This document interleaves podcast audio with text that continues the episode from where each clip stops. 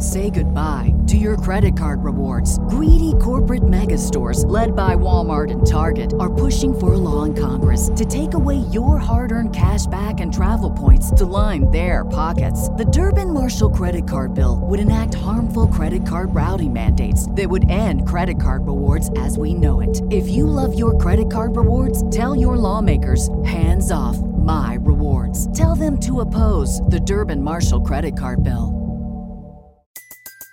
Everybody in your crew identifies as either Big Mac Burger, McNuggets, or McCrispy Sandwich. But you're the filet fish Sandwich all day. That crispy fish, that savory tartar sauce, that melty cheese, that pillowy bun. Yeah, you get it. Every time. And if you love the Filet-O-Fish, right now you can catch two of the classics you love for just $6. Limited time only. Price and participation may vary. Cannot be combined with any other offer. Single item at regular price. Ba da ba ba ba. Welcome to the Boneyard with Steve Robertson. As always, I am your good friend and host, Steve Robertson, here on the Monday edition of the Yard.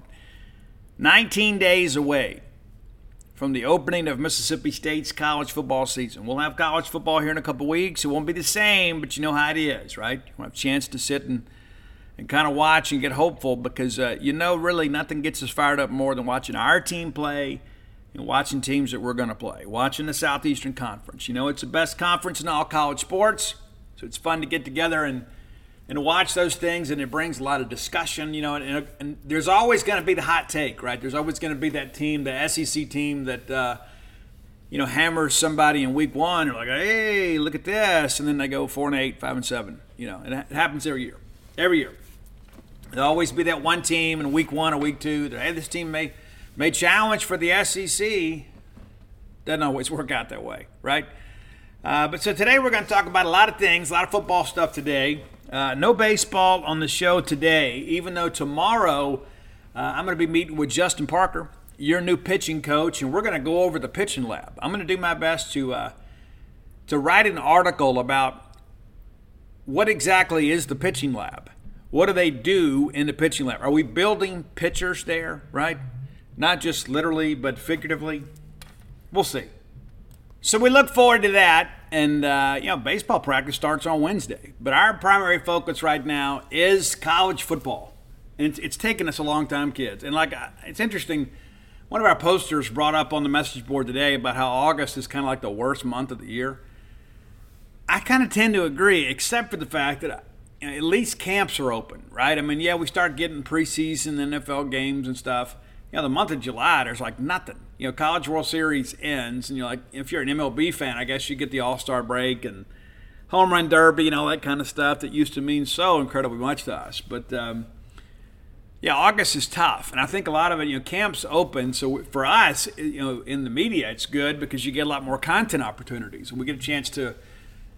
You know, kind of learn about the team and uh, kind of find out how things are, are shaking out in practice. But um, it's still tough because you know, I'm so eager, right? It's been so long since we've played for anything. The month of July, I'm still just kind of getting over that, right? And it's like usually we're playing postseason baseball in June. And so then all of a sudden, you know, July is like your vacation month, and we have top dog camp, things like that. But um, August is kind of rough. It is. July and August both. And you say, well, you know, kids are back in school, whatever. I don't have any kids uh, that are in grade school anymore. So uh, it's a little different deal, but uh, I'm ready, like all of you. I don't want to fast forward to these couple of weeks because you never know what you're going to run across, right? You never know what life has for you. But uh, I'm looking forward to all of us getting together again for the first time in a long time on September 2nd, Davis Wade Stadium. You fine folks will be here tailgating, all that kind of stuff. And let me go ahead and prepare you now. We'll talk about it again before the ball game Parking's going to be tough. So you need to plan ahead. Afford yourself more time to get here and don't be frustrated when you leave because parking, due to all the construction, uh, is tough. And they have changed Bailey Howell Drive as you approach, uh, you know, Humphrey Coliseum and all that. It's down basically to one lane. Yeah, it's true. I don't know why we did that. Nobody asked me though. But on game day, you need to be prepared. You need to be prepared. Wives, I'm being your friend here. When he says we need to leave at 10, you probably need to leave at 9:30. and you probably need to be the one uh, ready at nine o'clock and kind of pushing everybody out the door. Because I'm sure he's going to tell you, I got it all figured out. It's all going to be fine. And then he'll be the one freaking out behind the wheel and honking the horn and flipping people off and banging on the steering column. I mean, you, you, you know your husband, and I do too. Well, I haven't been your husband, I have been that husband, right? So go ahead and be thinking about that now. If last year, if you said, "Hey, we usually leave around here," give yourself an extra hour. Well, Steve, I don't want to get there and have to sit in the heat. Well, you know, you're probably going to be in your car in the air condition burning gas. But parking situation the first month of the season especially is going to be very very difficult all right let's thank our friends at bulldog burger company i haven't been in there in about a week or so i need to get in there and check them out i, I was just craving a cheeseburger uh, yesterday and uh, satisfied that craving with something else you know sometimes just the thought of going to town is just more than i can bear uh, but when i do go i love going to bulldog burger company because I know exactly the quality of meal I'm going to get. I understand the expectation of the service. I know the experience, the atmosphere. I know what to expect. It's one of my favorite places to go eat. And it was before they sponsored the show. So be sure and uh, check them out next time you're in town. And, you, and now that the uh, the Bulldog Burger Company empire is uh, growing, you don't have to wait for game day. You can check them out in central Mississippi on Lake Harbor Drive in the Ridge and Flowwood area, of course, northeast Mississippi in Tupelo on Gloucester Street, and of course, the flagship, University Drive here in Stark Vegas. Go by have the spring rolls as your appetizer. They'll make you and everybody around you better looking. Get that great restaurant quality hamburger. And listen, I'm not going to tell you what you get. You know, maybe you maybe you need the veggie burger. Maybe that's your thing. Maybe you want that Mississippi barbecue burger. I've been kind of having a hankering for a pimentology add bacon. That's the original Boneyard burger right there. That's the real deal. And I don't even like pimento cheese. I, I don't. You know, when we were kids, you know, we go dinner on the grounds at church, somebody bring that whole big old case of sandwiches, and they'd all be pimento and cheese. You're like, ah, man, ugh. Anything but that. But I love the pimentology hamburger. Absolutely love it. Absolutely love it. It's kind of made me rethink my thought on pimento and cheese sandwiches too. Maybe I had too early a gong on that as a kid. Maybe I need to try again. Maybe. Uh, get that chocolate shake to go. You'll be glad you did. Ride that ride home with a smile. Bulldog Burger Company, the place where people go to meet. M E A T. All right. We have spent a lot of time talking and kind of pref- preparing for the season. We're going to do, uh, we have three SEC team previews left. That's it. Weeks again, we got you know three weeks of shows before we get there. So we're going to wrap up our preview of the SEC this week. Next week, we're going to start previewing the uh, non conference opponents just kind of from a you know, peripheral point of view. And then we'll get into game week and we'll do a detailed preview of Southeastern Louisiana uh, and kind of look around the league. But our previews will be done. And one of the reasons we did that is because you and I both know by the time we get to game week, there's going to be a lot of things that pop up, right? There's going to be injury reports, there's going to be uh, you know, players perhaps uh, around the league that are winning starting jobs. Quarterbacks will be announced. We have a lot more to talk about then. But uh, what I want to talk about today is uh, take a quick look at our non conference opponents. We talk all the time about having unique matchups. And that's the big thing. Oh, it's a unique matchup, and we got this. We never play these guys. Uh, we have some very unique matchups in a non conference schedule. Maybe you're familiar with this. Uh, you know, we, we always talk about playing the Louisiana directional schools. You know, we played UL Lafayette, who used to be Southwest Louisiana, played them several times. We played UL Monroe, who used to be Northeast Louisiana. I don't recall us playing Northwestern State in Louisiana, but we've only played Southeastern one time in our history. That's it, one time. And believe it or not, that was in 2008. And of course, they went a long time without having football but uh, got back in the mix, you know, several years ago. But um, you know, looking back at last year, you know, for Southeastern, and, and real quickly, the last matchup between State and Southeastern was 2008 during the Sylvester Croom era, and we won 34 to 10. 34 to 10. The only meeting we ever played, and they played down at uh, Strawberry Field there in, uh, they call it Strawberry Stadium, but I mean, come on. But the Lions last year, 9 and 4 overall and 5 and 1 in the Southland Conference. But, um, you know, interestingly enough, this is a team, it's a pretty quality FCS team. I'm not going to sit here and say they're going to come in here and, and play us well. But, uh, yeah, in their league, they're a really good team. And they play well, they got a good program. Uh, they made it to the FCS playoffs last year and then won over the Idaho Vandals in week one in a barn burner of a game, 45 42. And then they lose at Samford in overtime in the second round. So this is a program, obviously, that, uh, you know, expects to win. Now they're going to come up here, you know, listen, they understand from a talent standpoint, it's going to be a much different deal. But if you're thinking those guys are going to come up in here and just lay down for us, you're kidding yourself. We're going to have to play football. I mean, uh, we ought to be able to be very vanilla and out talent those guys. But they're going to bring an edge and have a little swagger about them. And what's interesting, the uh, first three games of the season for Southeastern are on the road at State, at South Alabama. That's a nice little little drive over there, like from Hammond to Mobile. That's nice. And then at Eastern Washington up at Cheney, Washington. So they begin on the road, cashing a few checks, I suspect, and then they get into uh, some big time stuff. They'll take on Mason Miller and uh, Tarleton State on September 30th. A bit of a homecoming for Coach Miller, but uh, again, you look up and down this, and yeah, will they be good in their league? Absolutely, absolutely. But the first three weeks going to be a little difficult. And of course, Eastern Washington is an FCS team, but when you time you got to get on a plane and go that far, uh, you're asking an awful lot of your kids, for sure. But uh, again, State 1 0 all time against the Lions. Last year was the first meeting between Mississippi State and Arizona. Of course, State wins that game 39 to 17. And I remember there was so much hype about them like going into playoffs. Like they had gone to San Diego State the week before when they're, um, you know, unveiling Snapdragon Stadium there in San Diego, and they whipped San Diego State 38 20. And it was an unseasonably hot day in San Diego. They weren't used to that level of heat and humidity. Uh, the kids from Arizona were, and they really wore San Diego State down over the course of that game. But you know, people was like, "Hey, you know, San Diego State." There were some people that were expecting Arizona after the upset of San Diego State to to uh, beat us at Arizona.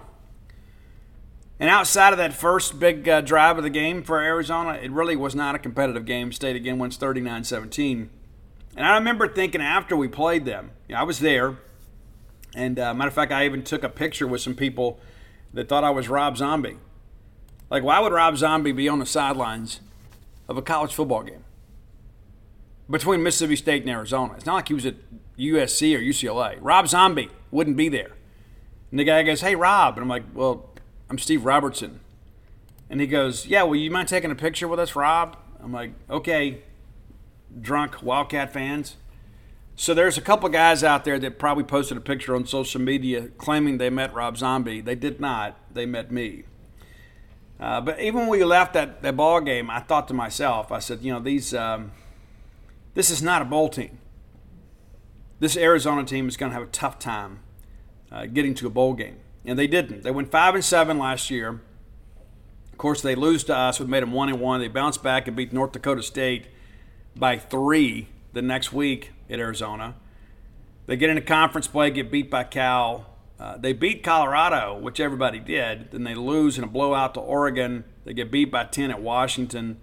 Lose by 8 to USC in Arizona, competitive game. Lose at Utah, 45 20. They beat UCLA, huge win for them 34 28 in the Rose Bowl over a top 10 rated uh, Bruin team.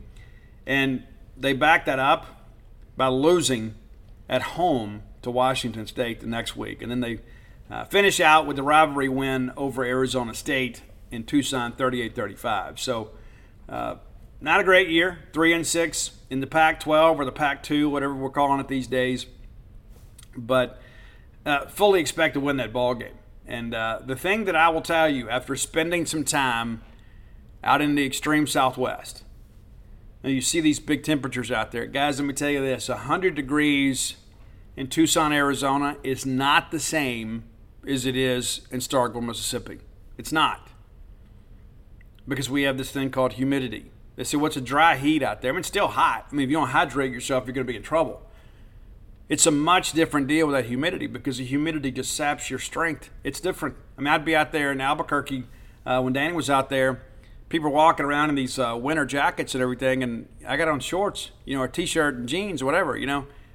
Uh, we just have a little bit, um, I don't know, thicker skin, I guess. Maybe the you know the Mississippi heat has kind of warmed us up for that, but uh, I think they're in for some trouble uh, when they come in here. I, I, think they, they think they know what heat is, and that's what you're going to hear in the preseason. What about the heat? What about the heat?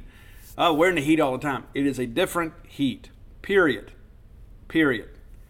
I will die on that hill. All right, uh, third non conference matchup will be the first ever meeting between Mississippi State and Western Michigan. I don't know how we um, got into this deal, but uh, it's interesting, right? Now, you're probably wondering, you know, well, you know, what do we know, you know, about uh, Western Michigan? Well, they weren't very good last year. Five and seven overall, and uh, four and four within the MAC. Uh, I believe they finished third in their division, but um, you know, they open up last year on the road at Michigan State and get smacked 35 13. They win at Ball State, then lose to Pitt 34 13.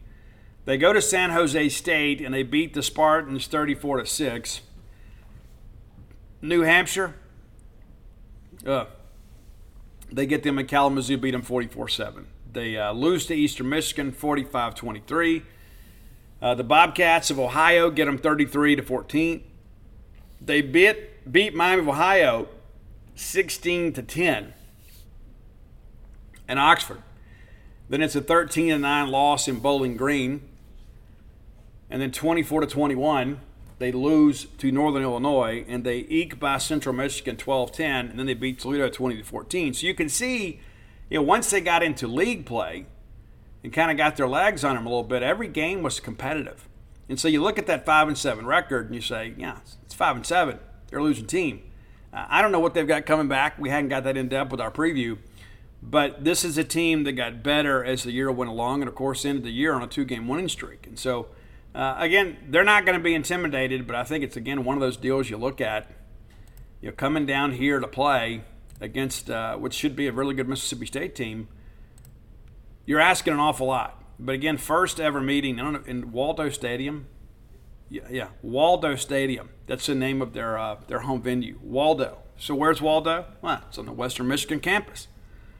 But I don't know how prepared they're going to be. You know, when they get here, they um, it's the middle of the year, as you guys know, but they open up with St. Francis, and then they're at Syracuse, and then they go to Iowa. That's a couple tough tough gets right there out of the gate and then they get into league play. And so we get them on October 7th, which is the wife's birthday. Um, but it's after they have played, you know, basically five straight. They're going to open up on August 31st, so 17 days from today. You'll be a chance to watch them if you want to. It'll be on ESPN Plus. So it requires some effort on your part. But again, this is a game that we should win. Now, the fourth. Bulldog fans, many of us grew up in a time we didn't lock our doors. We didn't feel the need to. We didn't have a need to. But the world is a much different place today than it was when we were much younger. Surely you've seen your neighbors have these video doorbells and things of that nature. You can have the same peace of mind, but also the convenience that you grew up with with our friends at Eufy. That's E U F Y. Very, very, very, very simple product here. Very easy to install, and you set it up with just a Phillips screwdriver. No drilling required, no power tools, anything like that. You get the keyless entry. You don't have to fumble around with the keys when you got your hands full. You never have to worry about your kids losing their keys. Or perhaps you've got a rental property and you worry about people passing that key around. You also don't have the anxiety of having this battery that goes down on you. It's guys, you got four months of power here, and you get a low battery notification before it runs out so you can charge it back up. It's pretty simple. There's no monthly fee, unlike a lot of other brands that charge you that fee. You can have your recordings locally and never have to pay for storage. Uh, is also on standby for you 24 7. and you can get a worry free experience with an 18 month warranty, all backed by our professional customer service team. Contact them anytime by telephone, email, or even live chat, which is awfully, awfully convenient.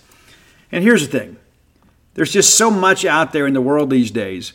Wouldn't it be nice to know maybe who visited your door when you're out, or perhaps have the security of knowing that you've got video surveillance anytime somebody comes to your door?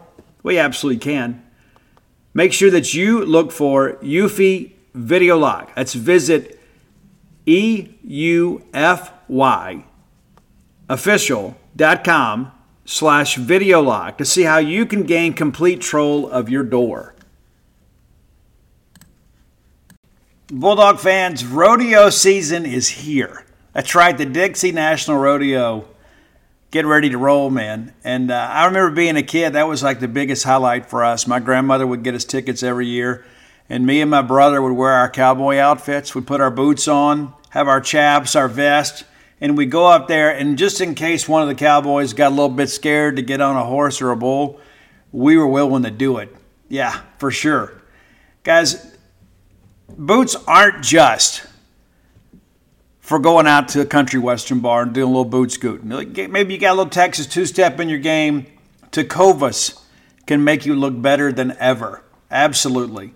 And here's the deal, too. That's the thing the versatility of Tecovas is you can wear them somewhere nice or you can live life where you don't go gently. That's what Tecovas does for you. Yeah, it's a rugged, handsome boot. It's my favorite boot brand, and it should be yours too.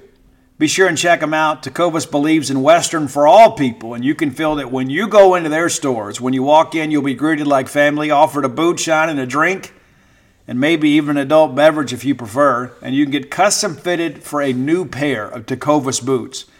You can get custom leather stamping or branding, whatever you need to make it feel somewhat individual. Look up your closest store at tecovas.com. But if you can't make it to a store, Tecovas delivers the most premium quality and most comfortable Western goods right to your door. Visit tecovas.com.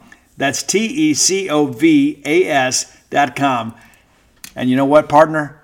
Point your toes west. Today's podcast is brought to you by NerdWallet's Smart Money Podcast. What's the best way to help you and your finances thrive? The answer can be overwhelming with all the financial misinformation out there.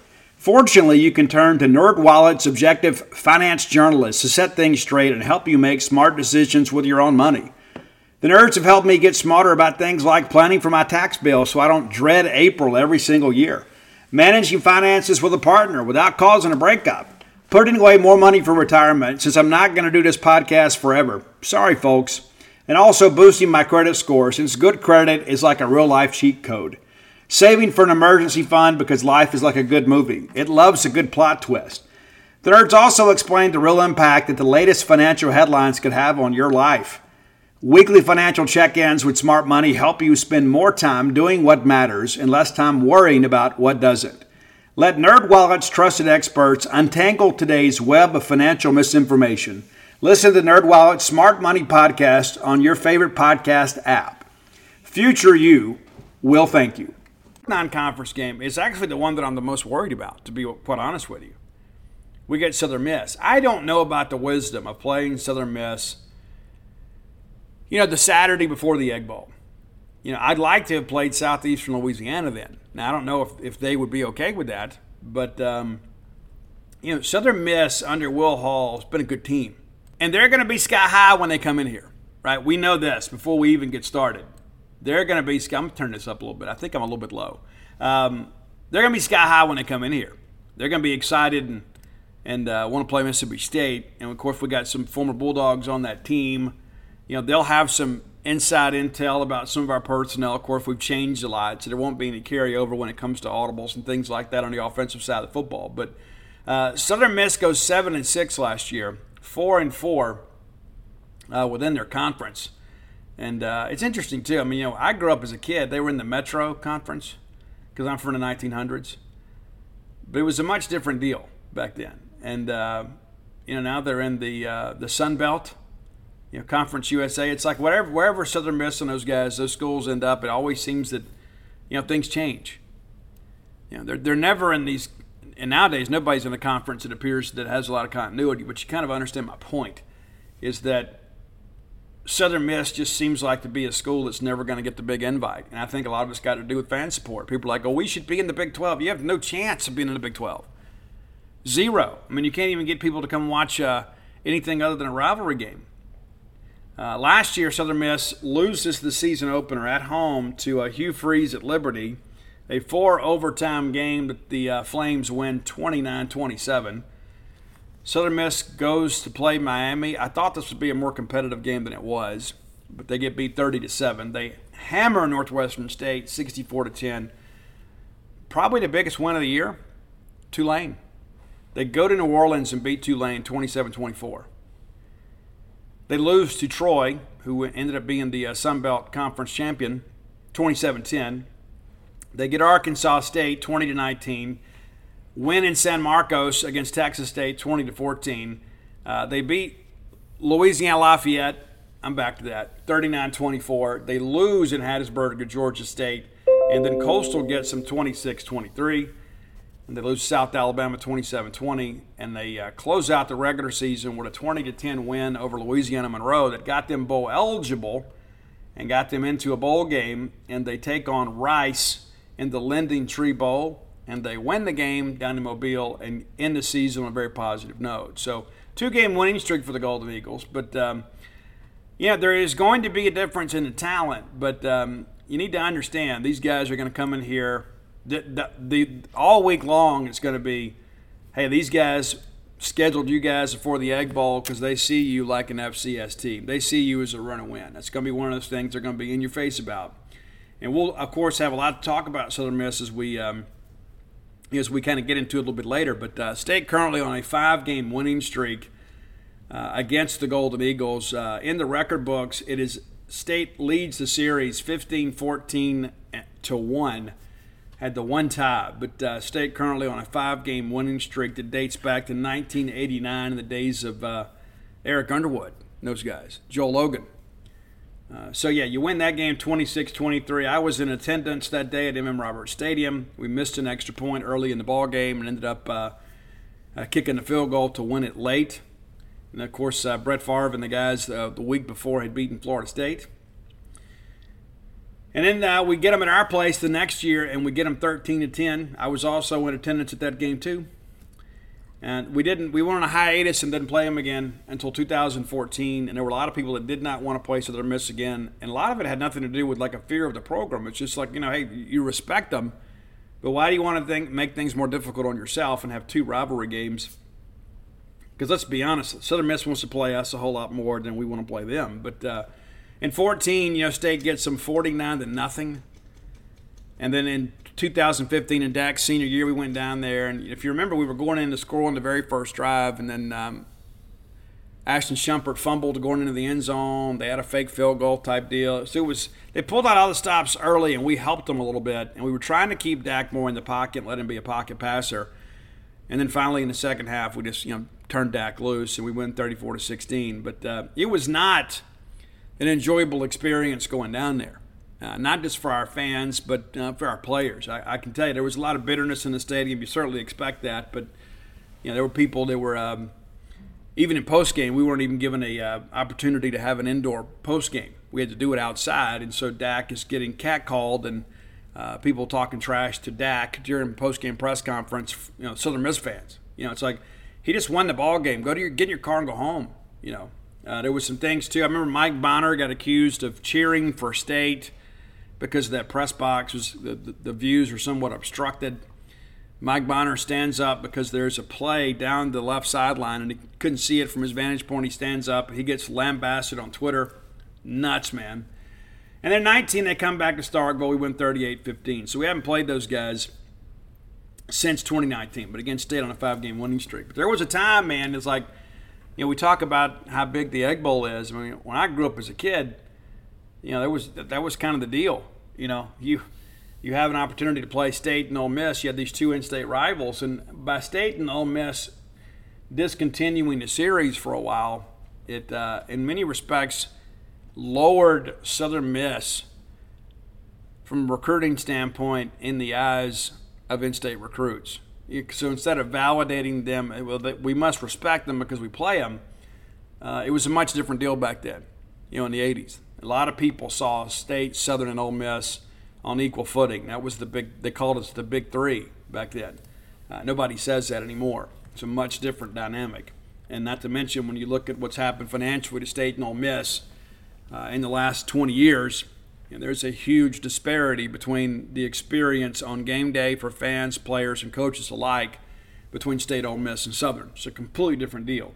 But there are a lot of people down there, I can tell you, that are still very bitter uh, about that because they have not been able to find a very uh, you know, comfortable college conference home that has really benefited them financially. And in many respects, it's kind of their own fault, to be to be honest with you about that. But um, that's not to say that they won't be a good team. Will Hall is a great coach.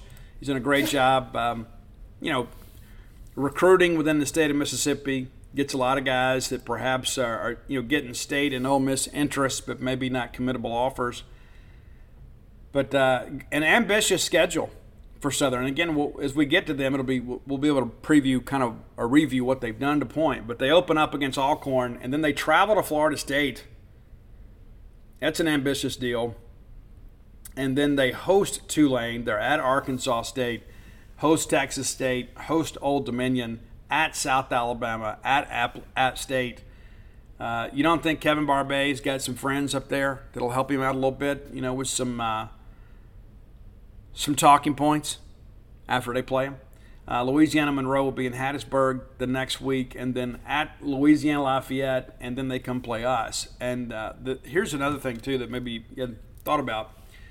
They're going to play UL on Thursday night, so they'll get two extra days to prepare for us.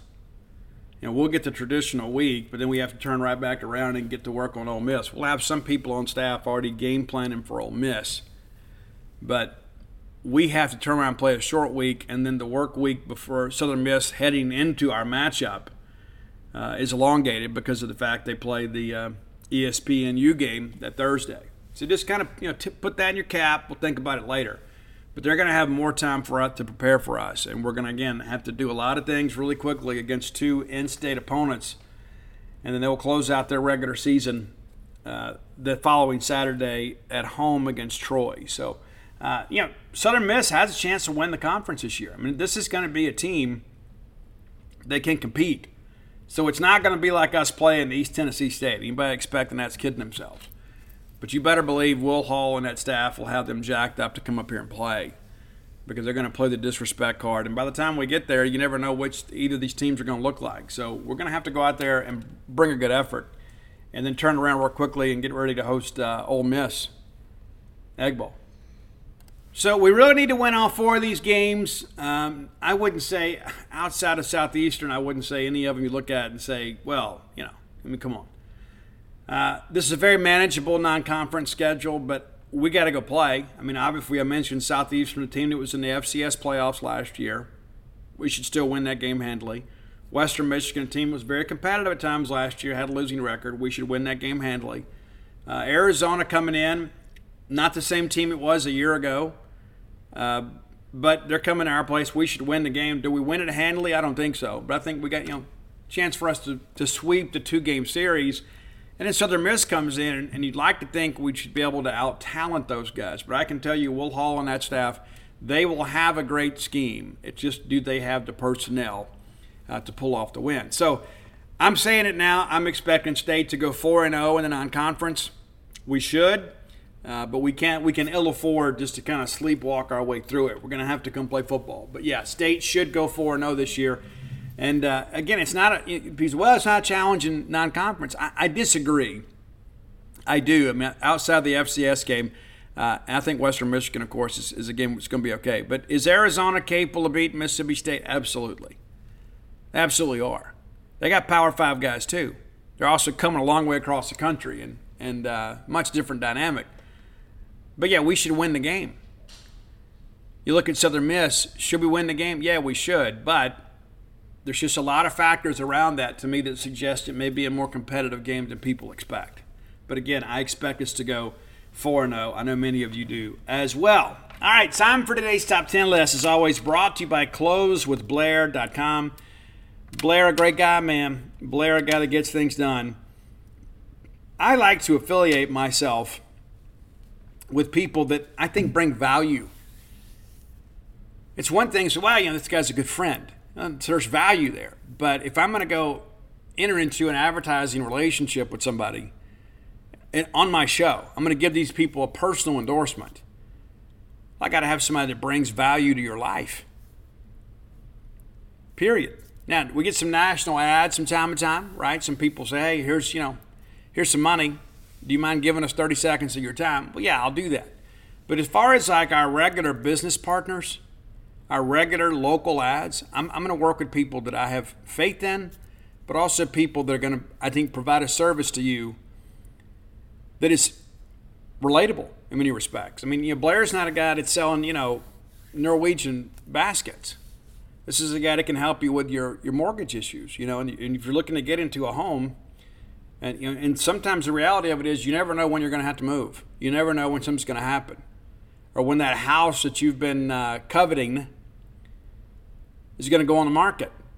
You need to have a trusted loan officer at your disposal, and that's Blair Chandler. Visit him at closewithblair.com. That's C L O S E with Blair. B L A I com. Phone number 601 500 2344. Again, 601 500 2344. Uh, closing boneyard loans on the regular. Yeah, he just told me uh, a week or so ago that uh, just closed one and then uh, pre qualified another one. And so, your fellow boneyard listeners are working with Blair. And uh, he's a guy that's uh, licensed to practice in multiple states. And so if you got some things going on, reach out to Blair. And if he can't help you, he'll direct you to somebody that can, right? If, it, if, if you can be helped, right? The main thing, too, I think about that all the time. You're saving yourself so much time, effort, and trouble to get pre qualified. And a lot of people don't take the time to do that. You know, they're, they want to start shopping, right? Oh, we got to get this house. And all of a sudden, you pick out a house that's kind of beyond your means. And you're like, I just got to get in the house. And even if you can get approved for that, you get in the home. I mean, you don't have any quality of life you know, because you're having to work all this extra overtime just to be able to pay the mortgage, and you think someday it'll all work out, and chances are it's not. You know, so it's best to get pre-qualified through a mortgage professional like Blair Chandler. And again, visit him at closewithblair.com to get all the details. 601 500 2344. All right. You guys love covers. Man, you do. I love them too. And I had somebody reach out and said, Steve, you had you mentioned on the show you were going to do a cover song, a covers album top 10 soon. Well, I'm going to do one today, but it's going to be different than the rest. We're going to do top rock covers from this year. This year, so far. And uh, I've done some research. I've looked up some. There were some that I wasn't aware of. I listened to them, like, you know what? This is going on the list. Uh, the cover song is interesting because I, I, like people that can um, take a song that we know and love and be true to it, but also kind of put their own spin on it, right? Uh, one of my favorite videos that pops up on the reels all the time is the, the kid on uh, America's Got Talent doing his own arrangement of Dancing in the Dark from Bruce Springsteen. Like the, instead of it being up tempo, it's a slowed down ballad type thing. I, I love it, man. I love people that can be true to the original, but put their own personality in it. And so this is going to be an interesting list. So again, these are modern rock bands. Some of these are like doom metal too, doing pop classics from the 80s. So don't expect many of these songs to sound like the original. All right? Top 10 rock covers for 2023 so far. We may revisit this in December. Number 10, uh, many of you may know the band Static X. You know, Wayne Static sadly died several years ago, and then um, his poor wife was so grief stricken and was mired with depression and ultimately ended up killing herself. It's terrible. Well, the band lives on, and uh, in Wayne's honor, and they recently covered the Nine Inch Nails standard from the Pretty Hate Machine album. No, it's not Head Like a Hole, it's Terrible Lie. And they even kind of slowed the tempo down a little bit. They changed it a little bit. It's just, it's a different deal. The arrangement's a little bit different. Okay, number nine. This doom metal group SOM recently released a four song EP of Depeche Mode classics. It's got Enjoy the Silence, it's got Personal Jesus, it's got Never Let Me Down Again, but we're going to go with Policy of Truth.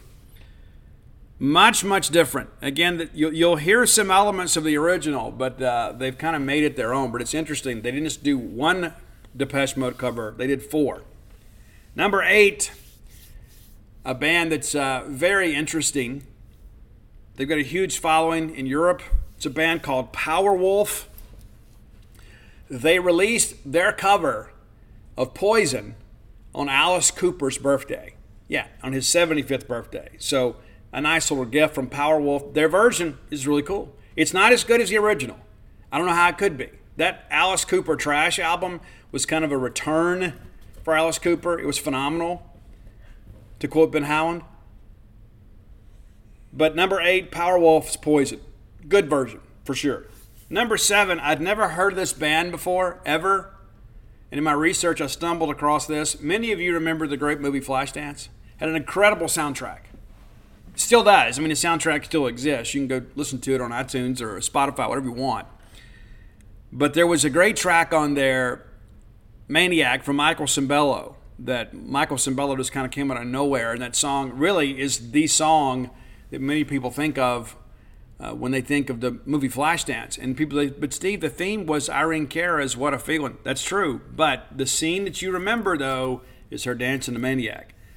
A band called Omnium Gatherum covered Maniac. And um, it is very much doom metal esque. It is nothing like the original, other than the lyrics. You know, I, I think their attitude is she's a maniac and she might kill you. You know, uh, but a much different version. Again, Omnium Gatherum, their debut on our top 10 list. Number six, I really dig this one. I do. And when you hear the name of the band, you're going to think, yeah, Steve, is this a Satanist group? I don't think so. Um, I don't know their personal beliefs. I didn't ask them but it's a band called Blood Command, also making their debut. Believe it or not, they did a very cool rendition of Belinda Carlisle's Heaven is a Place on Earth. I'm telling you, when you put it on there, you're going to be like, hey, this isn't bad. I kind of like this. You know, Belinda Carlisle, obviously one of the great beauty queens of our youth, incredible singer.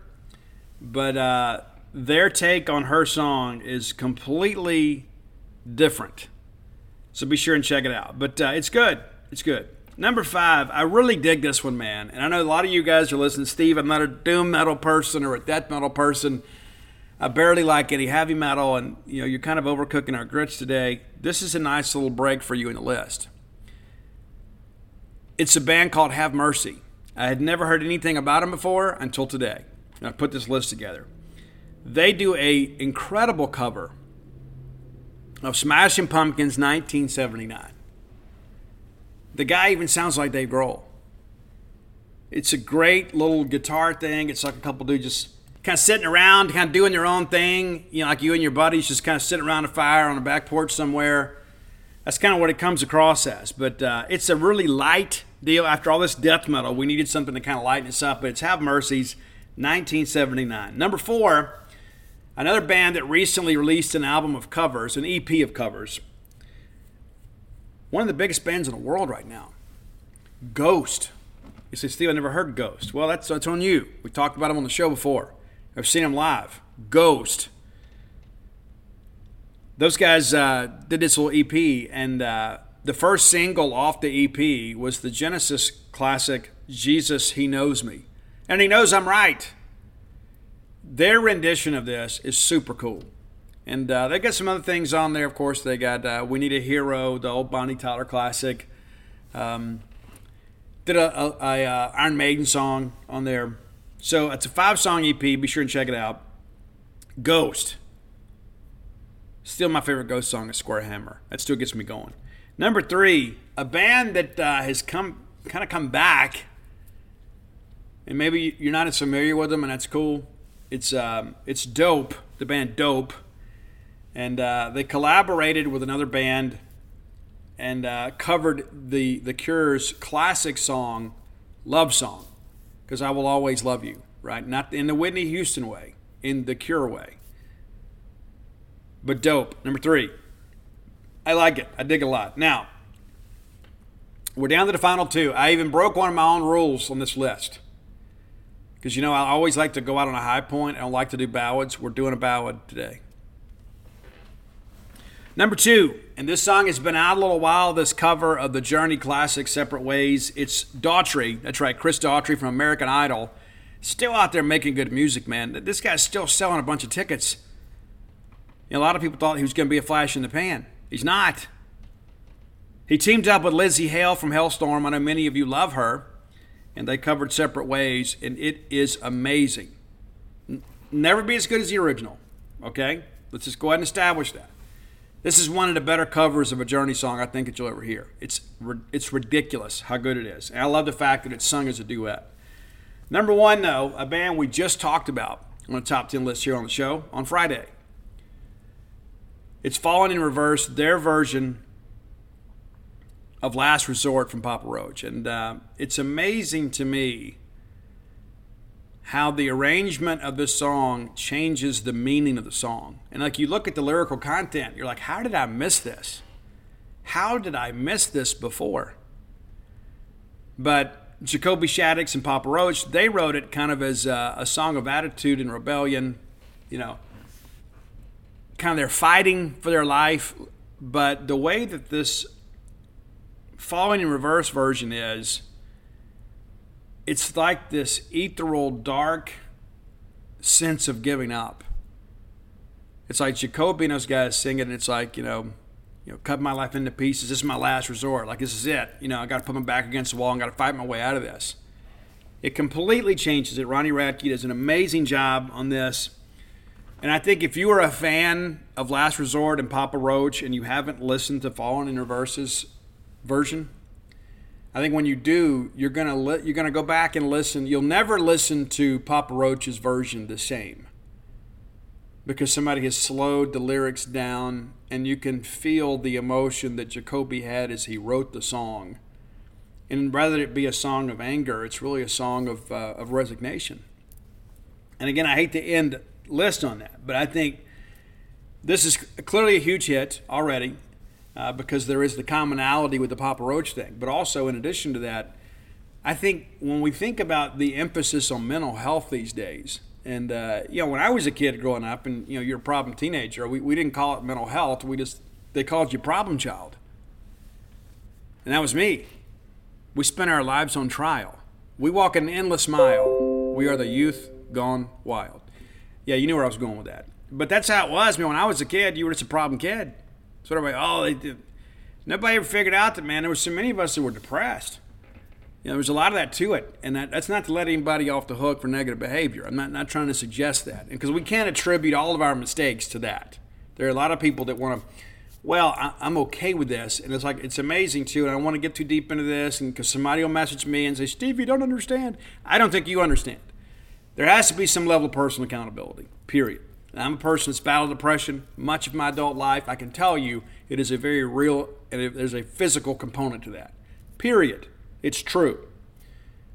But that said, like nowadays, everybody out here, like if you ever get on Reddit, it's crazy. It's like, well, I'm this and I'm this and I'm this and I'm autistic and I'm this and I'm that. I'm, I'm like, why do we want to be sick? It's like, well, this this excuses me from my negative behavior. Like I read something yesterday, I can't remember it was on Facebook or wherever, some social media platform. And they were saying that this lady, the reason she didn't get jokes is because she was autistic. Nobody figured that out. And so you, you get a little deeper in the discussion, you find out it's a self diagnosis. It's like, well, she decided that she was autistic. what? What, what are we doing? So that just explains everything. Like, I mean, I can get out here and be antisocial and just say, well, you know, there's this. I have people in my life, people that I've known, families that I've known uh, that have had autistic children. And uh, it is very much a challenge. And I personally think it's disrespectful to those families that really deal with this. So we're just going to pull these labels out of the air and say, well, this is me, this is me, this is me, this is me. When it's not you. You know, you you can be you can be a bad person. It's so I don't know why that's so hard for people to accept these days. You can be a bad person.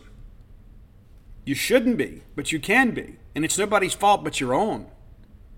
But you can be a bad person. But instead, we got this, you know, this blaming mechanisms. It's like, well, there's this, and this explains my behavior. So you just have to accept me being a bad person, uh, because if you don't, then you know you you are a person that is. Uh, you know, discounting my liabilities.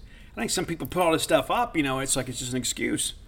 And again, I said I wasn't going too deep into reads all this stuff, but I'm just going to tell you, if you're one of those people, let, let me tell you, there is a whole beautiful world out here with amazing things going on. And there are people that truly care about you that want you to enjoy them. And you know what? If all you want to do is to retreat to your bedroom after work or whatever and sit around and stream videos and watch Netflix, that's your right too. But we don't have to put a label on it to say this is my personal preference. It's like we want to put these things up, and it's like, well, that way nobody will ask me about it. I just don't want to be around people. I go through those phases sometimes too, man. And there are other times, like especially these days, and I'm by myself so much, I can't wait to get out and have some human interaction. There are other times it gets way too peoply for me out there. I get anxiety from it. I do. And you know what I do when that happens? I just go home. I do and I recharge, and then I'm ready to go out there and do it again. You know, but I, the thing that I have learned, and maybe I'm, maybe I'm in the minority here. I don't know that we can heal through isolation. You know, sometimes you got to retreat and recover, but I don't know how we heal through isolation and self-diagnosis and that kind of stuff. It, it just drives me crazy. It really does. And uh, I shouldn't. My wife tells me all the time, you let this stuff bother you that shouldn't matter. And uh, you know, you know, a lot of it is though, and I, and I don't want to flip this here and you know make it seem like I'm just being altruistic in everything that I do. Sometimes I get angry too, and sometimes I'll just you know tell people exactly what I think, whether I should or I shouldn't. But the reality of it is, is like I get saddened when people begin to label themselves hopeless. It's like I'm a hopeless case because there were people that told me I was hopeless. And instead of it burying me, it inspired me. It's like, well, this situation is just hopeless and this is just who I am. You know, there was a time in my life I was content to just try, die as a drug addict. I didn't know any other way. I was like, I don't know how I'm going to beat this. I don't know how am I going. What am I going to do? I'm, this is just my life, right? And then things changed for me. You know, I had some people that helped me. You know, I, have got I've got friends that I got sober with that like struggle with agoraphobia and things like that. You know, uh, and I don't know how real it is, but it's real to them. And so I'm sensitive to all that too. But my hope is is that we can find something to bring you happiness. Period. Because the thought of people that I love dying alone up in some dark bedroom with Netflix asking them, Are you still there? That's just heartbreaking to me. It just is. And maybe that's what some people want, and I respect that too. But the reality of it is, is that uh, there is so much more to life than these little labels. You know, you know, you know what the, my favorite labels are. My, my favorite labels are. You know, because I could run through all this and feel sorry for myself and say, well, you know, I'm an, I'm an addict and I'm an alcoholic and um, I'm bipolar and uh, I have to take medication for blood pressure, take medication for this, take medication for that. I could put all these things out there to try to invoke sympathy from other people or to excuse my behavior. Well, I'm just different. You know, I'm just, I'm, this is just who I am. Nah, I don't accept that. You know what I am? You know, guys, I'm a believer. I'm a husband. I'm a father. I'm a grandfather. I'm a bulldog. I'm an author. I'm a business owner. I'm a podcaster, part time musician when I feel like it. And there's so much of that. Those things give me pride. You know, those other things are just things I have to, to deal with, right? But it's not who I am, it's what I have to do in order to do the things that I love to do. So I've lectured enough, and so we'll, uh, Roy will now pass around the offering plate, and uh, please uh, turn to page 417 in your hymnals, and we'll hum just as I am. Uh, I apologize for being preachy today. I know some people don't like that, but um, I just get so caught up in all that that we we get. I don't volunteer to be sick. I'm not going to do that. I did that earlier in my life, and I've learned that there's no value in that. So I'm not going to volunteer for the rest of my life to be sick. That's not to say I'm not going to have a bad day. I had a bad day yesterday. I did. It was a bad day. It was tough. Couldn't wait for Dana to get up and I talk to her about it, you know. But I'm not going to be a volunteer to be sick and be a co-conspirator in my own demise. I'm not going to be that person. And there were times in my life I was all beaten down by that, and it's just kind of you accept the, the plight, but I'm just not going to do that. I'm not going to volunteer to be sick, and I hope that you won't either. All right, second half of the show brought to you by Campus Bookmart. Reminder tomorrow, Tuesday the 15th at noon, to have the university official release of this year's Vintage Vault logo. Many of you think you already know what it is. I would probably say you're right. Merchandise will be officially available for sale, and you go to Campus Bookmart tomorrow in person. You can get it online. Um, but I, am to go. I'm planning to go. You know, hopefully things work out that I can go. And uh, we're to go check it out, man. And uh, I'm to load up some merch and buy a couple things for the wife, and then I'm to uh, bring it to her. And I'm excited about this new merch stuff, man. And you should be too. I think there's there's some pent up demand. And I love the fact they're doing this vintage vault stuff. I do. I, I love it. And even the stuff that like predates me, I think it's cool. I, I, it's nice to honor our history, but this is one of those logos, man, that people are like, uh, wish we had this full time. But nevertheless, if you're in town, come by at Campus Bookmart tomorrow at noon for the official unveiling. And uh, you never know, we'll make a content opportunity out of it. Who knows? But I'm going to be there, buy some merch, maybe send some books and then you can get ready to roll. There's going to be a lot of people are going to have merch, and uh, it's going to be great. But the official release is going to happen at Campus Bookmart at noon tomorrow. If you can't make it to town, visit them on the World Wide Web at campusbookmart.net. And by being a loyal Boneyard listener, we'll give you a phrase that pays. That's BSR, which stands for Beautiful Steve Robertson. That gets you free shipping on all orders over 75 bucks. Any order less than 75 bones, absolutely incomplete. And I can guarantee you this after you see the new selections of merch tomorrow, you're going to spend more than 75 bucks. Many of you have been thinking, I'm going to wait and see. No, you don't need to do that. You're going to want to wear this September 2nd when we roll in to Davis Wade Stadium and run over the Southeastern Lions. So go ahead and get prepared for that. Again, that's campusbookmart.net. And again, I'd love to see you. So if you're in town, come by and say hello uh, tomorrow, the 15th at noon, Campus Bookmart. All right, let's take a look at uh, Tennessee here. And uh, we don't play Tennessee unless we're both fortunate enough to get to Atlanta, which is not expected. I was one of the people that was really high on Tennessee last year before the season started. Had some people that doubted me, and uh, I like them again this year. It, you know, is Tennessee back? Well, Tennessee just officially announced that um, four of their games, home games for this schedule, are now officially sold out officially sold out. So, you know, fans are back. And uh, I like the Josh Heupel hire. I know a lot of people didn't. I thought, number one, Tennessee has always had offensive skill, it, it is within their recruiting footprint. They have the ability to kind of replenish that, and it's a fun offense. It's a fun scheme. They're, they're gonna it's kind of like the launch angle, angle baseball team, right? They're gonna attack you. They're gonna try to hit the big shot. But let's take a quick look back at, uh, at last year.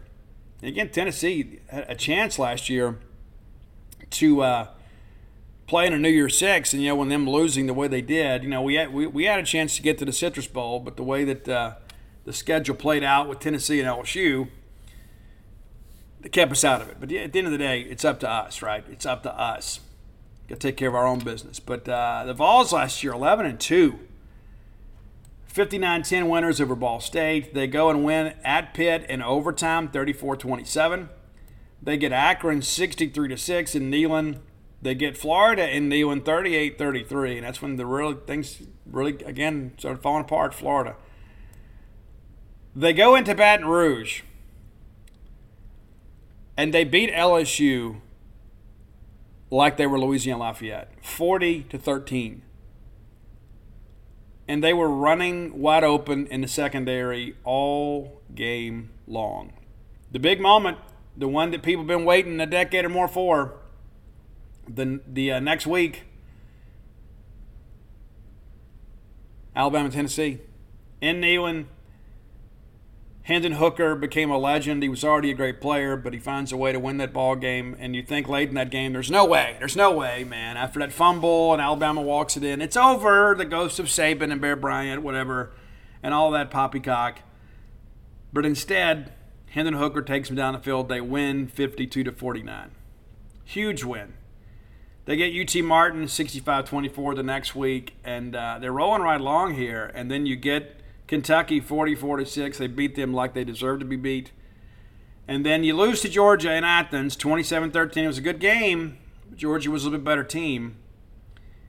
You hammer Missouri 66 24, and you think, you know what, we just got to finish up, guys. Finish up here in the regular season, and, uh, you know, things are great.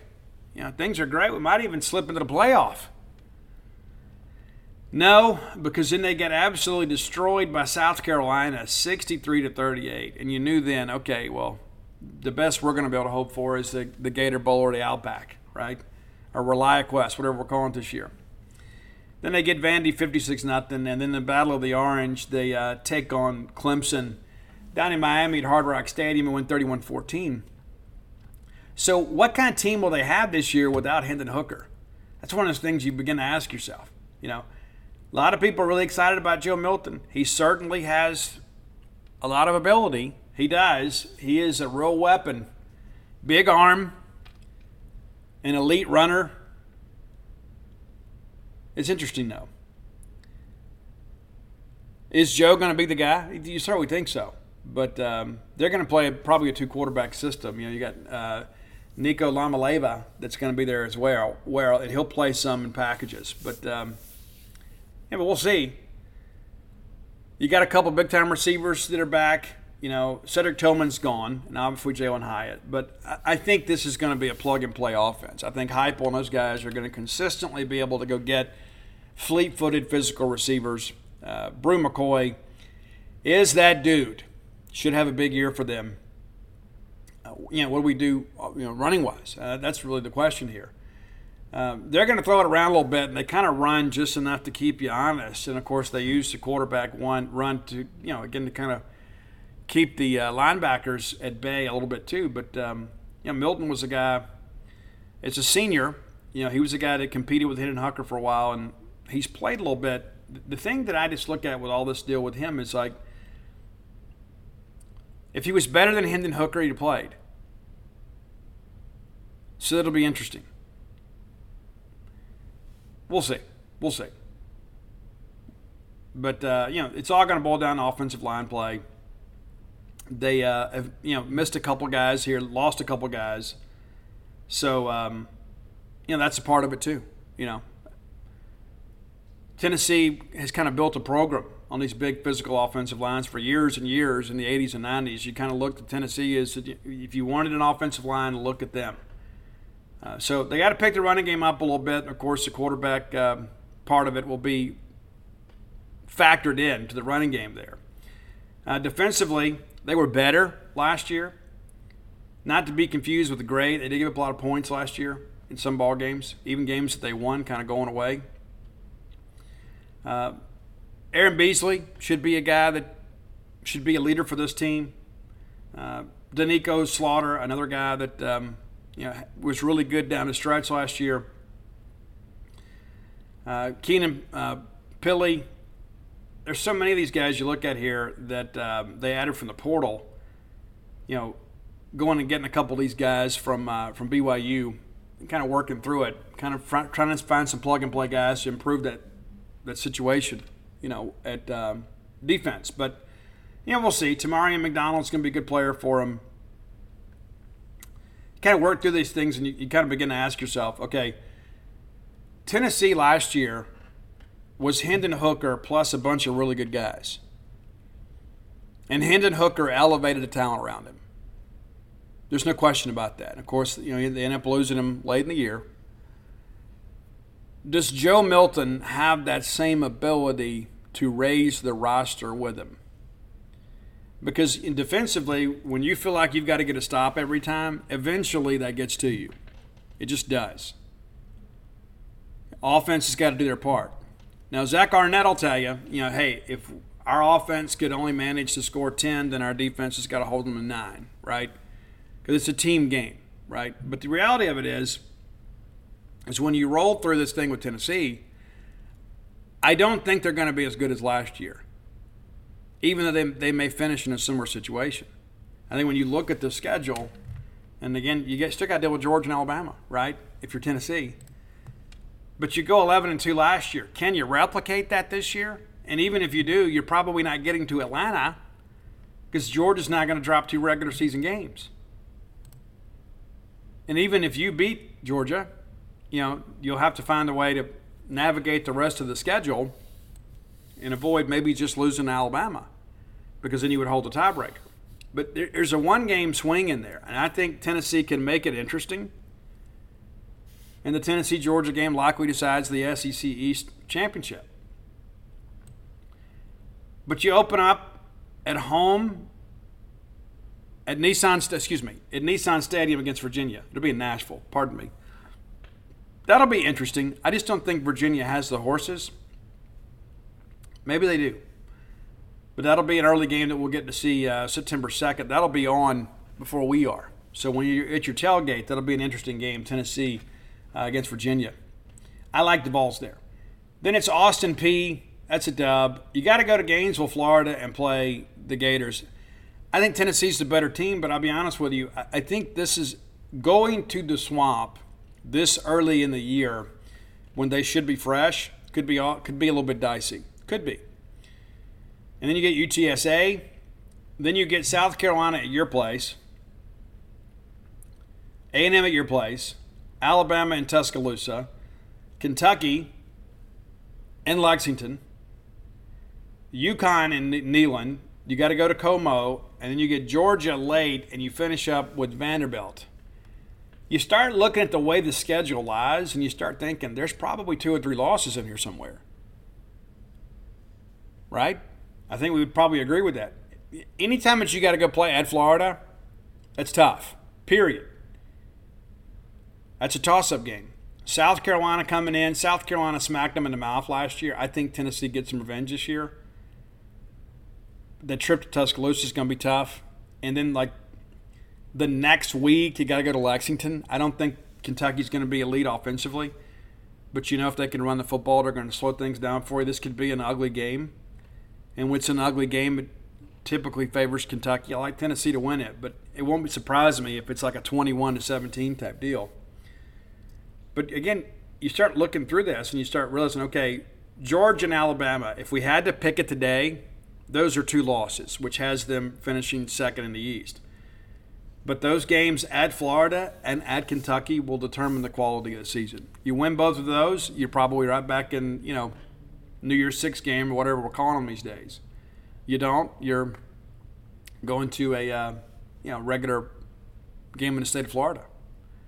But I think Heupel's got these guys rolling. I'm, again, it's going to boil down to quarterback play. I don't think that Milton is going to be able to recapture that same level of magic that Hendon Hooker did. He just simply had – a special quality. I just don't agree that Milton is going to pick up where they left off. So I'm gonna I'm gonna I'm gonna say they're going to lose at least one of the toss-up games, and we're going to go nine and three, nine and three this year uh, for the Volunteers, which I think again will be enough uh, to get them in a decent bowl game somewhere. But uh, like the Vols, like Josh Heupel, and you know they're probably going to be playing with their heads on fire because of the fact that the uh, sanctions from the NCAA case were a lot less substantial than many people expected.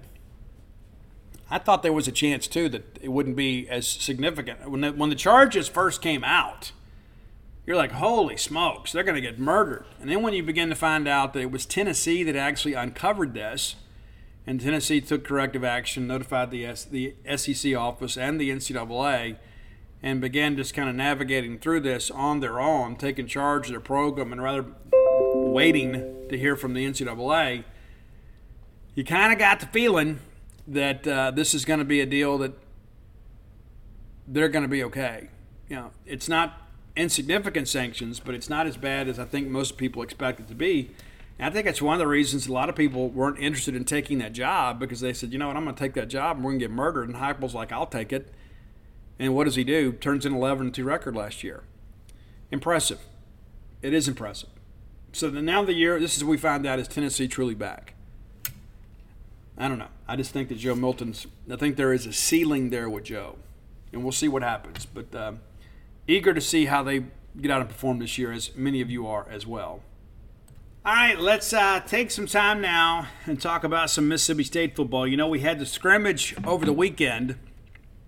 The uh, the first thing that I want to tell you that I've learned is uh, we got out of the scrimmage healthy. Yeah, a couple guys got banged up and had to be helped off a little bit farther down the depth chart, but it doesn't appear to be anything serious. Okay, and, and it's football, right? I mean, that's one of the things like that's one thing that media availability always makes me a little bit nervous because I care about all of you and I also care about the uh, privacy of our of our players. But if you've never played football and you've never been around football, guys get a little bit nicked up all the time.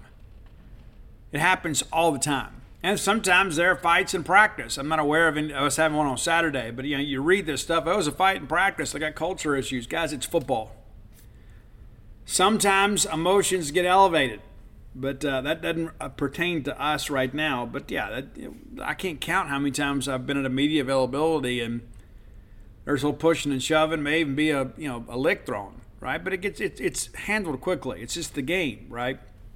But guys get a little bit nicked up, nicked up, and uh, there was some discussion on our board by one of the people that were able to attend the scrimmage because it was close to the media there were a couple linemen that went down, but again, it's not expected to be anything serious. And uh, a lot of positive comments about some of these young linemen, too. I asked uh, Stephen Lasoya yesterday about who are the young guys that have impressed him. He mentioned Amari Smith from Brookhaven uh, by name and uh, Malik Ellis, and said Malik basically has played every position on the line including tight end and H back, and even done a little snapping for us. You know, so it's nice to have that guy. You know, it's a guy, of course, from Laurel High School, that one of the big gets in last year's class. But uh, it's good to hear some good things about him. But uh, early in the scrimmage, the defense kind of ran the show, from what we understand, and then there was some adjustments.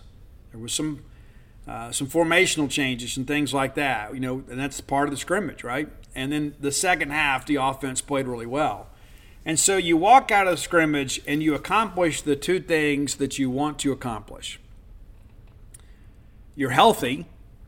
And then, in addition to that, the offense and the defense both have some things to feel good about and some things to feel, poor, feel poorly about. And that was the thing Mike Leach used to always say a good scrimmage ends with both sides being a little bit pissed, right? And that's kind of how we are.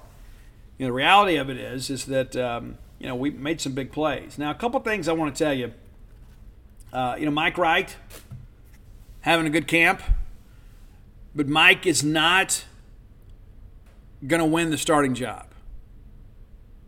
Just go ahead and put that out there for you. There's some people out there like, hey, he's making it interesting. I don't think Mike is making it interesting. I think Mike is proving to be a very capable player for us and will play a lot for us this year. But I don't think he's going to be your starting quarterback. Will Rogers' job based on what I hear and what I see, is not in any jeopardy. I want to go ahead and get that established. That doesn't mean that Mike Wright is going to be relegated to holding the clipboard. Mike is going to play. Mike is going to be a weapon for us, especially on short down, uh, short yardage downs and uh, in the red zone. Give people another look, and I think the fact that we have Will and Mike makes us a better football team and there'll be all these people like the first time Will Rogers has a very average game. Well, yeah, let Mike play. Uh, based on what I've seen in practice, I think Mike is good enough to make us a bowl team. Like if something, God forbid, something should happen, and will not be able to play for an extended period of time, I think Mike is capable of winning games for us.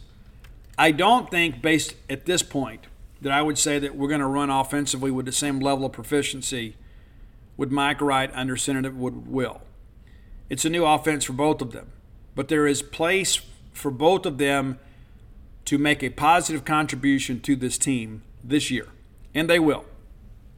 In addition to that, uh, a lot of discussion about wide receivers. Well, the, the name that keeps popping up, and, and you guys have seen it on social media, is Creed Whittemore. Discussed him last week as one of the freshmen I expect to play. This is a guy that makes some things happen. This is a guy that he, he has some juice with him.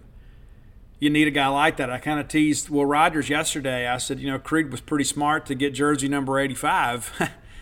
because uh, Will Rogers and Austin Williams were roommates, right? So whenever Will needed a catch or needed to make a play, he would look for 85, you know. So in those moments, you may have that feeling of recollection where it's like, hey, I'll go to 85 here.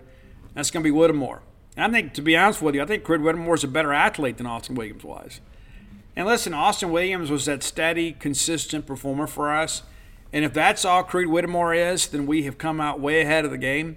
I just think he's going to be better. I think there is some juice and some fire with this young man. It's going to make everybody around him better, for sure.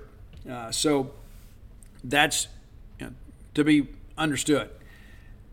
Jordan Mosley is another guy that we continue to hear is having a really good camp. We get you know we get about 20 minutes to kind of see what's going on. Uh, today they'll be at the farm, so we won't get that opportunity. Matter of fact, after I upload the show, uh, I'll head to campus and we'll get ready for uh, Zach Arnett and get his thoughts on the scrimmage. Uh, defensively, the guy that you know, Deontay Anderson. We've heard a lot about him. You know, he was a former All-American uh, out of high school. He was a uh, high school All-American, and uh, has just kind of been okay. And led the charge with five tackles, and it's becoming a bit of a threat as a pass rusher. And we need somebody to step up out there. And, and not a lot of discussion because you know what you have. You, you know what you have with Crumedy. You feel like you know what you have with Pickering uh, Calvin Dinkins is a guy that's having a great camp. And everybody you talk to will tell you that. Calvin Dinkins, that's a guy we, we beat Florida for late, one of our late additions to the class. But a lot of people in camp are saying, you know what, this guy is going to be a great one. And I think the fact that David Turner is there uh, is only a benefit uh, to Calvin Dinkins. Eric Taylor at LSU, another guy that continues to get mentioned to me, uh, you know, went to LSU, then went to Southwest Mississippi. Now he's at Mississippi State. This guy's a big time player. We're fortunate to have him, for sure. And so we'll see how things progress with him, but you're starting to hear some good things about the front. Uh, a lot of discussion, too, about doing some four down linemen. Um, so here's what I'm told we're going to be more multiple with our fronts based on matchups and based on the health of our team right? And so we're going to put our best 11 on the field, and that may vary from game to game depending on what people do offensively. If there are some games that we should have a four down front and take another backer off the field, we're going to do that. If there are games where people try to spread you out and put speed on the field, well, then it makes sense for us to have another linebacker on the field or another DB on the field. So we're going to run our base set the way we have for three years but there will be some instances where we you know, tweak it a little bit based on what teams are doing offensively. And that's good football. You give people more things to prepare for.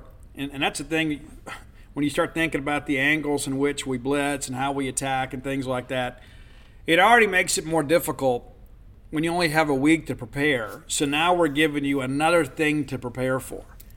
And I also think there's some discussion too where uh, Zach Arnett and Matt Brock are kind of talking through his team through the media.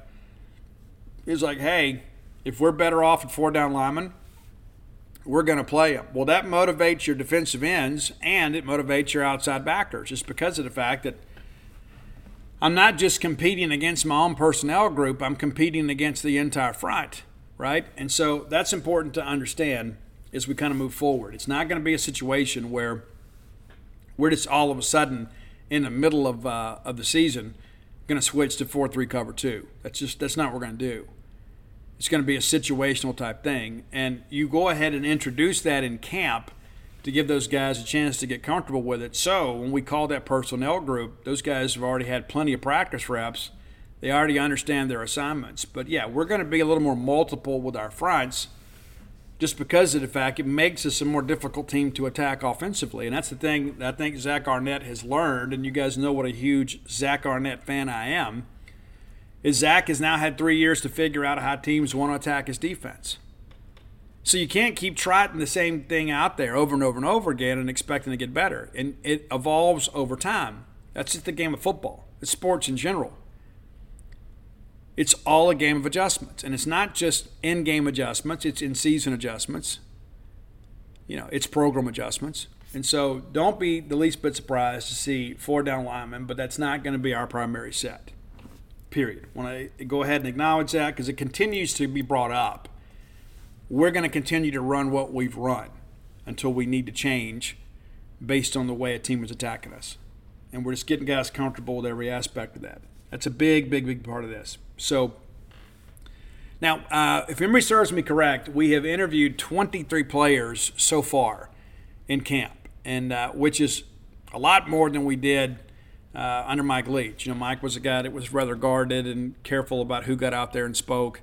Uh, we did speak to DeCamerion Richardson yesterday, and you know, of course, he is already. I'd hate to even use the term penciled in. It's, I guess he's kind of pinned in uh, to be the number one corner, and then opposite him, DeCarlos Nicholson and Esaias Furdge are competing for the starting spot there. If I had to call it today, I think it's going to be DeCarlos, but I think that competition probably lingers into the season, and you rotate a little bit and give those guys an opportunity. Uh, you know, to put the best guy on the field. But both of those guys can help us. And DeCarlos is a guy too that uh, still relatively new to the position, but he looks like a corner. You know, he looks like a guy with his catch radius and his quickness that he'll be able to play. It's going to be difficult to throw over the top of him. You're going to have to get him with a good release because he has such good foot speed. But if I had to call it based on the limited amount of practice we've been able to see, I think DeCarlos is probably the guy. I, that's what I think today. Now, that may change after they review the scrimmage film and that sort of stuff because, you know, we don't know their responsibilities there's always that's one things that always tickles me is people say, well, you know, he he didn't do this and didn't do that. Well, you don't know. You don't know just by watching the game what that guy's responsibilities are. I mean, it's I, I go back to like John Banks, and the Thorpe Award winner, right? There were a couple times when John was here his senior year where you find out later that John thought he had help over the top and he didn't get the help over the top. And he's the one that read the play correctly, but we had a safety not to execute their responsibilities. But all of a sudden, you see John Banks chasing somebody. You're like, oh, he got beaten coverage. Well, no, he didn't. He didn't get beaten coverage. He tried to pass the guy off, and then next thing you know, uh, we have a safety that bites on something else, and then Banks is trailing the play. Uh, Jay Banks is an elite, an elite college cornerback, and so it's important for I think for everybody to understand that aspect of it too. And when you've got so many moving pieces in the secondary, where so many new faces, there's going to take some time to build some cohesion. But we need uh, DeCarlos and DCAM to be big time. And, you know, Furdge is a guy, we just can't seem to run that kid off. You know, I mean, it's like the kid's been here forever, it seems, but he continues to play and uh, continues to contribute. And, and uh, a guy that loves Mississippi State, a guy that loves Bulldog football but a, a, guy that too that uh, has been a valuable member of the team, though he hadn't been a star. He's been a very solid player for us, for sure. Working through the safeties, I think we pretty much know who the starting three are going to be now. I think you know Banks obviously is going to be the dog safety. You know, then you begin to work through all this, and uh, there's a lot of talk about um, you know Kobe Albert, and then there's Shawn Preston you know, and so that's not to say that that depth chart is going to be written in blood or anything, but I think it's kind of coming into focus now. And again, I, I tell people all the time, we, we do a daily depth chart, and we're happy to do it, but don't get into week one and say, well, wait a minute, you know, because again, we only get a small window into practice, and we're doing the best we can, but things change sometimes from day to day. And then when we get into classes, it may change even more. So it's important to understand that. But uh, again, all reports are that the scrimmage was successful. And of course, the, the number one thing is you gather healthy, but also that the defense made some plays that limited the offense, and then the offense was able to counterpunch and put some big things together. Now, we'll get back together in scrimmage again later this weekend. And uh, I'm going to pull the schedule up for you here because we're, we're, we're nearly done we're nearly done with camp, and there's not a whole lot left as far as availability for us. So let me run it down for you. Today, of course, uh, we get uh, Arnett. They're on the they're on the, on the farm. That practice kicks off at 2:30, and then we will be with Arnett around 4:15, 4:30. So we will not get to view practice today. Uh, Tuesday, tomorrow, practice 3:35, and then we get to be there around 5:30 to watch the end of practice, and then we'll have some players and assistant coaches. And then sixth Wednesday the 16th is an off day. So there will be no practice reports or anything like that, no notebooks, no depth chart, none of that. Uh, the 17th is Thursday.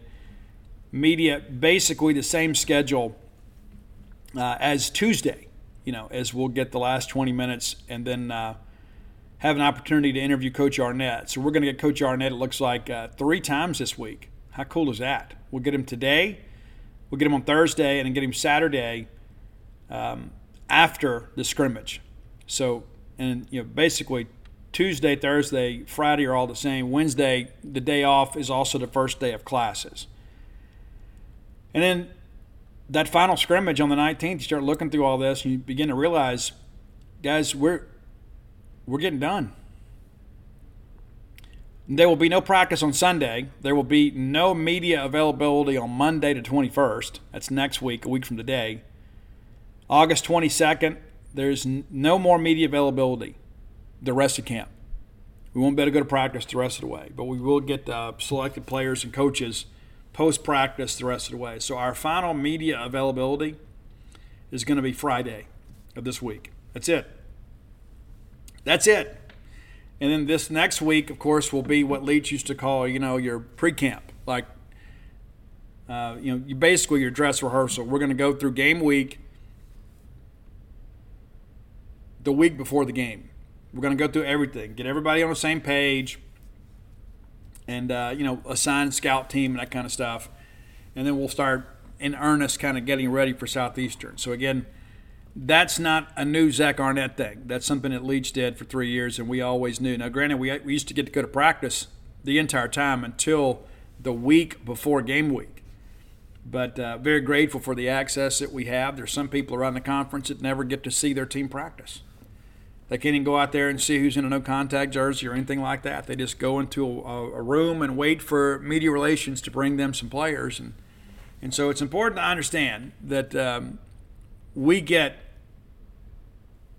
good access from Mississippi State. It's important that people understand that. I, I remember every time there's a change, people are like, I don't understand why they're limited access. Just calm down. Okay, we're the ones with the access. And I can tell you, I think the way we're doing it now, getting our access toward the end of practice before interviews is better for us.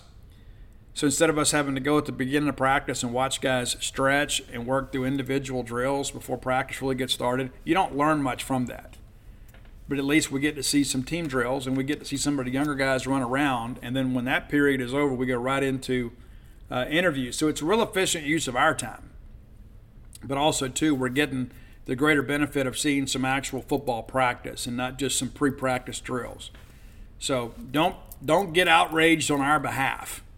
We're absolutely perfect with this arrangement. I, I can assure you, we are absolutely. I speak for everybody in the media. This is a much better arrangement for us because it's a better use of our time, but also, too, the periods of practice we get to observe are much more beneficial to allow us to share with you guys kind of what's really going on, right? Because you get to see the first team offense line up and it's in, you know, in its entirety and go through team drills and throw the football around a little bit and uh, kind of see how the depth chart is kind of shaking out. And again, you know, that's running out too. And this is the last week of that, and then we'll kind of begin to transition and get ready to go. All right, before we get out of here, I'll tell you that the uh, the book is in the can. When the Bottom Falls. You can go to whenthebottomfalls.com. You can pre-order the new book, and while you're there, all of my sports books are there too. There are four of them: Flim Flam, Stark Villains, Alpha Dogs, and Dogpile. If you if you don't have them, you need to get them. I meet people all the time and say, "Hey, I got your book," and I'm like, "Which one?" Oh, you wrote more than one? Yeah, I've written six, and I don't mean that out of arrogance or haughtiness. I just want you to know we're doing the best we can to market this for you, but. Uh, uh, the book is in the can. It's being laid out now. It'll soon be off the print. I got to pick out some pictures this week, and that's really the last thing I got to do. And I don't know how much of that I want to do. I go pick out some pictures and scan them in and send them in. They'll decorate them a little bit and kind of modernize them and digitize them and all that kind of stuff. And so uh, you'll get to see, you know, some pictures of me. How about that? As a young buck when I had short hair. So uh, excited about it, and a, a, good day of sales yesterday. I have a lot of people that have reached out said, "Hey, now that it's getting close, uh, takes about five weeks to print a book. Could be four, could be six. So we're telling people late September. So again, it's already in the hands of the gentleman uh, that lays everything out. They take these Word documents and then turn them into book pages, and then they'll go through and do a final read to make sure the layout is good. And it goes off to print, gets in line to print, and next thing you know, they're binding the book and putting the bug jackets on, and uh, we're putting them in in uh, your mailbox. So again, whenthebottomfalls.com. But you know, hey, if you've got the old URLs like Dogpile the book, it all goes the same place. It all goes the same place. Be sure and check it out. Uh, what's crazy too is that somebody reminded me the last couple shows I have not mentioned where to get Stark Villains gear. I think you would know, but I, out of the blue, I had somebody said, "Hey, I went to go get uh, a Stark Villain T-shirt and I couldn't remember the name of it." And uh, so it's StarkVillains.com, and uh, that is officially trademarked. Even though your T-shirt may not reflect it, I own that. Uh, back registered June 23rd of 2020. How about that? So happy to have that. It's a pretty cool thing to be able to have that. But uh, you can rep the brand at starkvillains.com. I think Stark Villains is amazing. I do. I, I, love the title. I like what it stands for. I love the layout of it. Uh, be sure and go check it out. And if you're not a member at genespage.com, you certainly should be. We are the Mississippi State affiliate for 247 Sports, giving you unprecedented coverage of Mississippi State athletics. And uh, what's interesting to me, there are a lot of people out there that are kind of similarly situated that like don't go to practices. And I'm talking, you know, around the conference, right? They, they don't have the ability to go to practice, and that's kind of kind of goes hand in hand what I was just talking about about how, you know, we get access to be able to kind of paint you guys the picture. Uh, and there's, you know, we have a pretty good group of our guys on the beat that go to practice, you know, and it's not always perfect attendance. As a matter of fact, I'm going to miss a couple practices this week myself. Uh, but the reality of it is, is that with the access that we're granted and the team that we have, nobody is doing a better job than us. Period. I'll put us up against anybody. And uh, that's not to say that uh, there won't be some changes at some point. There will be. I mean, nobody lives and works forever. I mean, you know, goodness, I got uh, you know a lot of people here. It's tough to keep a band together, much less uh, a group this big. But this football season, there's not going to be any better place to follow your Bulldogs than at genespage.com.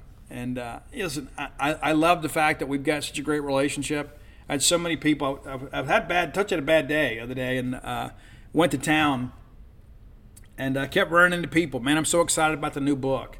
Love the website. Listen to the podcast, and uh, you, you, guys don't know what that means to me. I mean, honestly, I'm a guy. Sometimes I told you earlier in the show. Sometimes I get depressed. I do. And uh, sometimes I wonder if anybody's even listening. I mean, I keep sending a checks. I mean, so I know somebody's got to be, but you, know, you never know. You know, and then I get these reports in that says, "Hey, we're having the bigger year than we've ever had."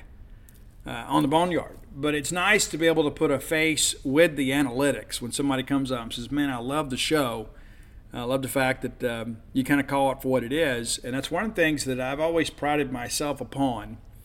Uh, number one, I love Mississippi State, and some of you may see me as coming down on more of the positive side. Um, I've never met a pessimist that didn't fashion themselves as a realist. It's funny how that works, and uh, you know, there's always things. Like, I mean, like last year. I mean, like, you know, it's the same people with the same discussions. The names just change. You know, the, last year that was the big discussion. Okay, we're going to fire Mike Leach at the end of the year. Have you forgotten that? I haven't. That was the big discussion. And so I knew, you know, barring some off the field scandal, that Mike Leach wasn't going to be fired. Period. And it sounds so crazy to talk about him like that in this light, considering what happened at the end of the year. But even in the middle of the year, they're like people had fallen so in love with their narrative. It's almost like we're pulling against Mississippi State. And as I've shared with you guys before, I am for Mississippi State, and everybody else is for Mississippi State. We went nine and four last year, won the Golden Egg, won the bowl game, finished in the top twenty. And there's a segment of our fans that did not have the opportunity to enjoy that because they were so invested in their own narrative. And so I'm going to encourage you take a breath you know, we got Zach Arnett, so it's a new staff. There's a lot of new things that are happening. But guys, sports is supposed to be fun. And when you've gone out there on mess sports and social media and attribute things to your sources, which is I got a guy that text me, you know,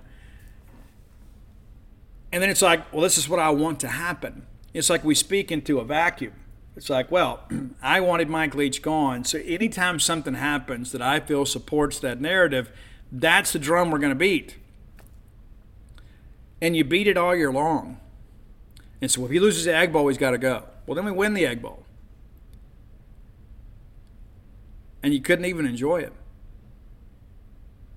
So let's just take it game by game and enjoy the journey. We're not going to play the Egg Bowl in August. We're going to play it in November. And we're going to win. And Zach Arnett's going to put together a good team this year.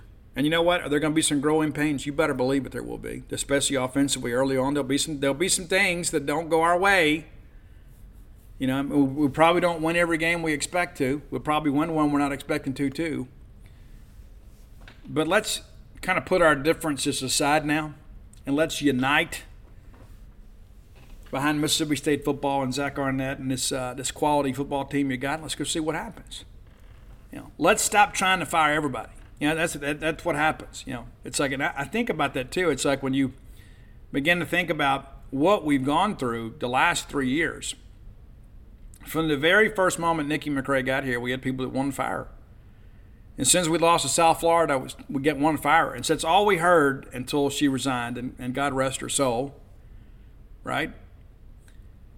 And so as soon as we get that handled, well, then we want to fire Ben Howland.